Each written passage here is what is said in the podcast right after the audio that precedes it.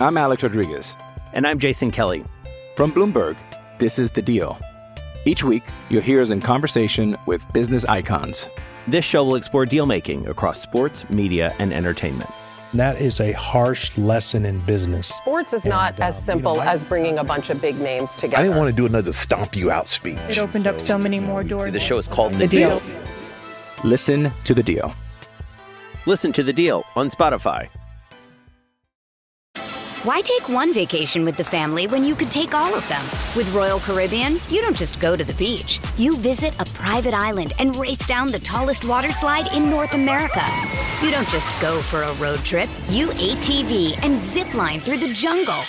You don't just go somewhere new. You rappel down waterfalls and discover ancient temples. Because this isn't just any vacation. This is all the vacations. Come seek the Royal Caribbean. Ships Registry, Bahamas.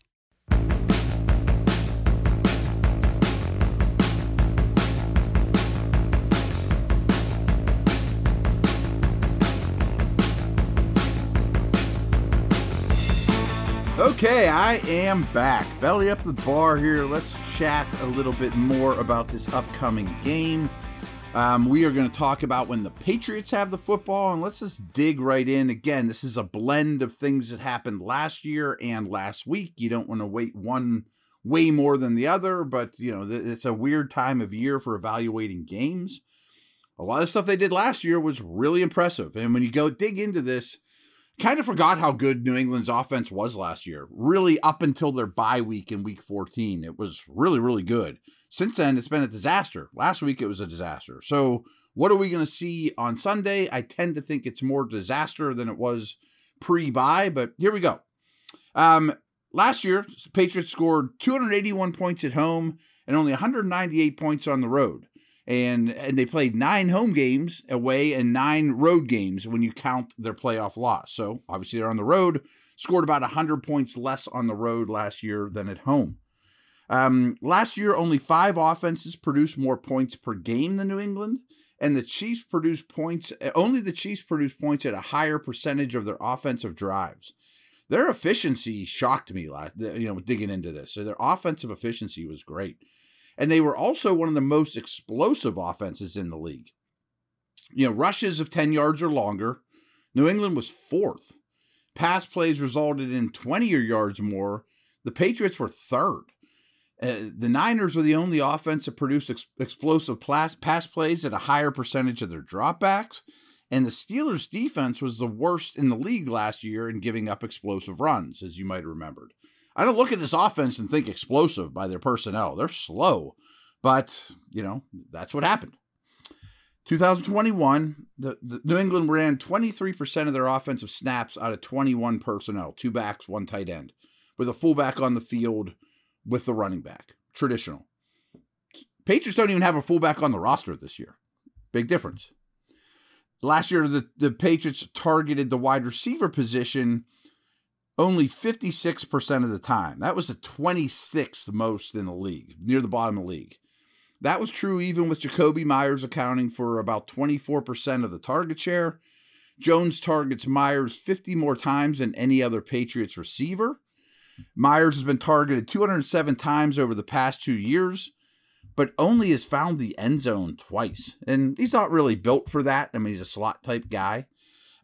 Last year with the Dolphins, Devontae Parker averaged 7.3 targets per game. But this one's interesting to me. I'm a big yards per route run guy. Kendrick Bourne had the best yards per route run on the team, even though his depth of target was only 8.5 yards from the line of scrimmage. Myers' average depth of target came at 9.8 yards, but he was 2nd in terms of yards per route run. Nelson Aguilar was 3rd in yards per route run for them, but was targeted much deeper downfield, almost 15 yards downfield. Parker's tough to call because he was with Miami, but he was kind of middle of the road with yards per route run, and his average target was about 12.5 yards downfield. And that's how they used him in week 1. Here's where I'm going with that is Parker never left the field last week. He participated in every one of New England's offensive snaps against his former team, the Dolphins.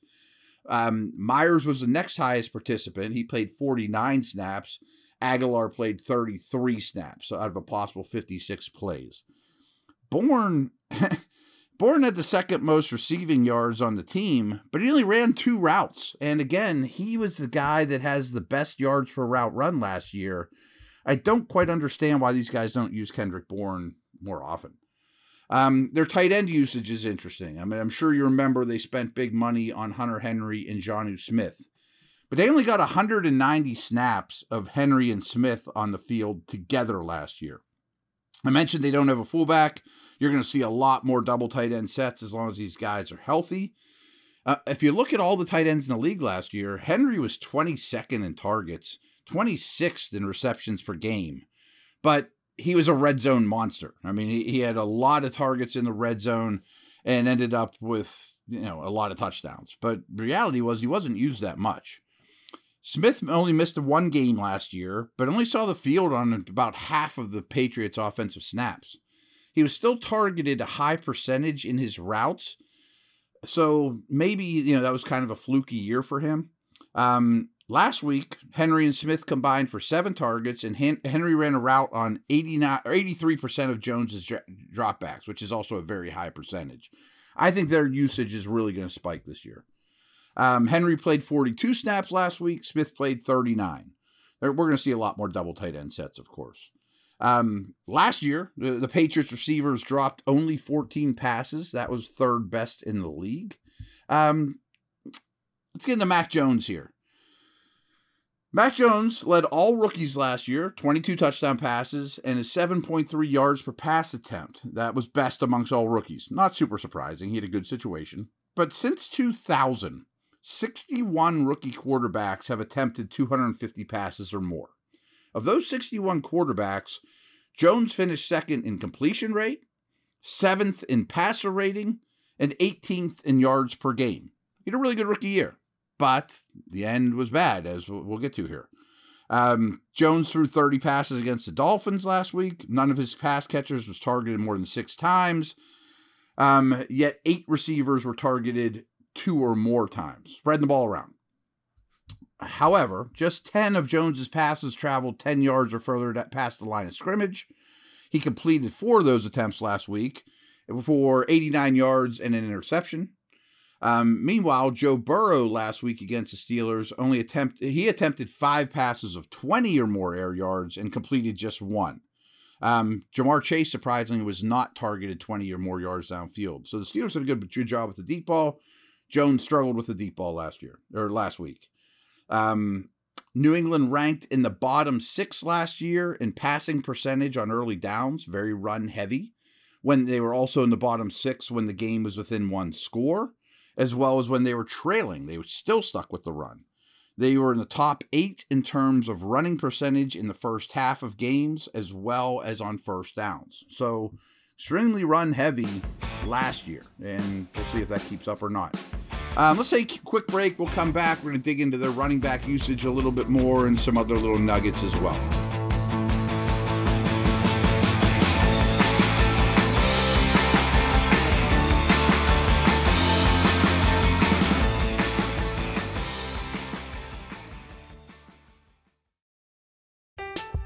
I'm Alex Rodriguez. And I'm Jason Kelly. From Bloomberg, this is The Deal. Each week, you'll hear us in conversation with business icons. This show will explore deal-making across sports, media, and entertainment. That is a harsh lesson in business. Sports is not as simple as bringing a bunch of big names together. I didn't want to do another stomp you out speech. It opened up so many more doors. The show is called The Deal. Listen to The Deal. Listen to The Deal on Spotify. Why take one vacation with the family when you could take all of them? With Royal Caribbean, you don't just go to the beach. You visit a private island and race down the tallest water slide in North America. You don't just go for a road trip. You ATV and zip line through the jungle. You don't just go somewhere new. You rappel down waterfalls and discover ancient temples. Because this isn't just any vacation. This is all the vacations.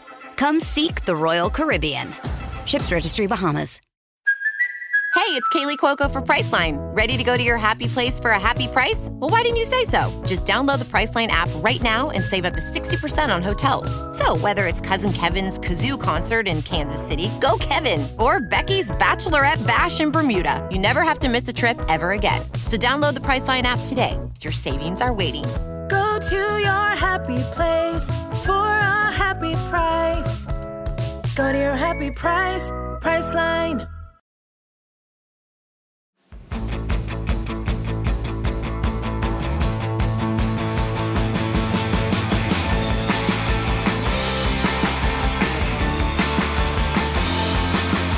So Damien Harris is the number one in New England.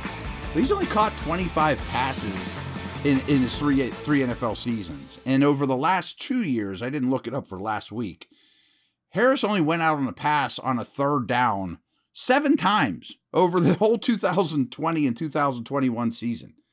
Unbelievable. But he did run for 790 yards in his final 12 games. So finished the season strong. I think Ramondre Stevenson's the better player. He averages more yards after initial contact than Harris, and he also generates a higher percentage of runs gaining 10 yards or more, and he's substantially better in both those categories last year. They split the workload in week one. Harris had 9 carries, eight for Stevenson, but between the two of them, they only combined for 73 rushing yards. And 33% of the handoffs for New England failed to gain any yardage. 0 yards or more on 1/3 of their handoffs. That was the worst percentage in the entire week, and very concerning. Interesting, here's how the snap count worked, though, and this is going to change because Ty Montgomery just went on injured reserve. 22 snaps for Harris, 20 for Ty Montgomery, 14 for Stevenson. I'm guessing Stevenson gets a huge spike and maybe gets the majority of those Montgomery snaps, particularly in the passing game. He's a much better receiver than Harris. I mean, Montgomery ran a route on 13 plays. He was only in the field for 20. Harris ran 10 routes. Stevenson only went out for a pass on 4 occasions. So on third downs, Montgomery was out there 8 of the 9 third down opportunities. I think that's going to go to Stevenson. Last week, Joe Mixon was targeted 9 times. Samaje Perine was thrown on 5 occasions. That was a 26% target share for the Bengals running back and a very large target share against the Steelers. Ja'Marr Chase was targeted 16 times. He caught 10 for 129 and a touchdown, as you remember. But no other wide receiver finished the game with more than 33 receiving yards. I meant to put this out there before, is the combination of Harris, the running back, and Henry, the tight end, they scored 24 of the Patriots' 35 offensive touchdowns last year. You see where the ball's going when they're near the goal line. The Bills and Colts were the only offenses that began their drives with better average starting field position than New England last year. That's certainly a Belichick thing. On a per-drive basis, the Patriots produced the 9th most yards in the league last year, but Pittsburgh's defense was 10th best, so pretty cool there. Here's some stuff we talked about before. Robert Spillane was only on the field for 29% of the Steelers' defensive snaps last week, but he was used for 52% of the third and fourth down plays. Miles Jack ended up playing 89% of all the defensive snaps. 87%, I'm sorry. A lot of people don't give Terrell Edmonds a lot of credit, and I'm not saying he's great, but what they ask of him is rare, and it's very Derwin James-like. And here's just an illustration of that. Is against the Bengals, between 28 and 32% of his snaps were all shared in the slot, in the box, and as a deep safety. So he really played 3 different positions almost exclusively. And they did that to him last year, too. Like, there was a lot of these same numbers when the Chargers re-signed Derwin James that Edmonds was the only other safety used the same way. And I'm not saying he's Derwin James, but I'm just, in terms of usage, he's asked to do more than people think. Speaking of slot, Arthur Millette was in the slot for about 92% of the snaps he was on the field. I mean, he is a slot-only guy. A couple Patriots bigger notes here. The Patriots have made 5 selections in the first round of the NFL draft since 2018. All have been on offensive players. Last week in Cincinnati, Steelers blitz Burrow on 12% of his dropbacks, which is not a very high number, and you know the sacks and the results. So getting home without blitzing is awesome. Okay, here's another little Patriot nugget from week one. The Panthers and Patriots were the only offenses in the league that only used 2 personnel groupings. They were either an 11, 1 back, 1 tight end, 3 receivers. That was 28 plays. Or they were in 12, 1 back, 2 tight ends, 2 receivers for 26 plays. So basically 50-50, 2 personnel groupings. That's all you get. And again, they don't even have fullback on the roster anymore. They used to be one of the heaviest fullback teams in the league.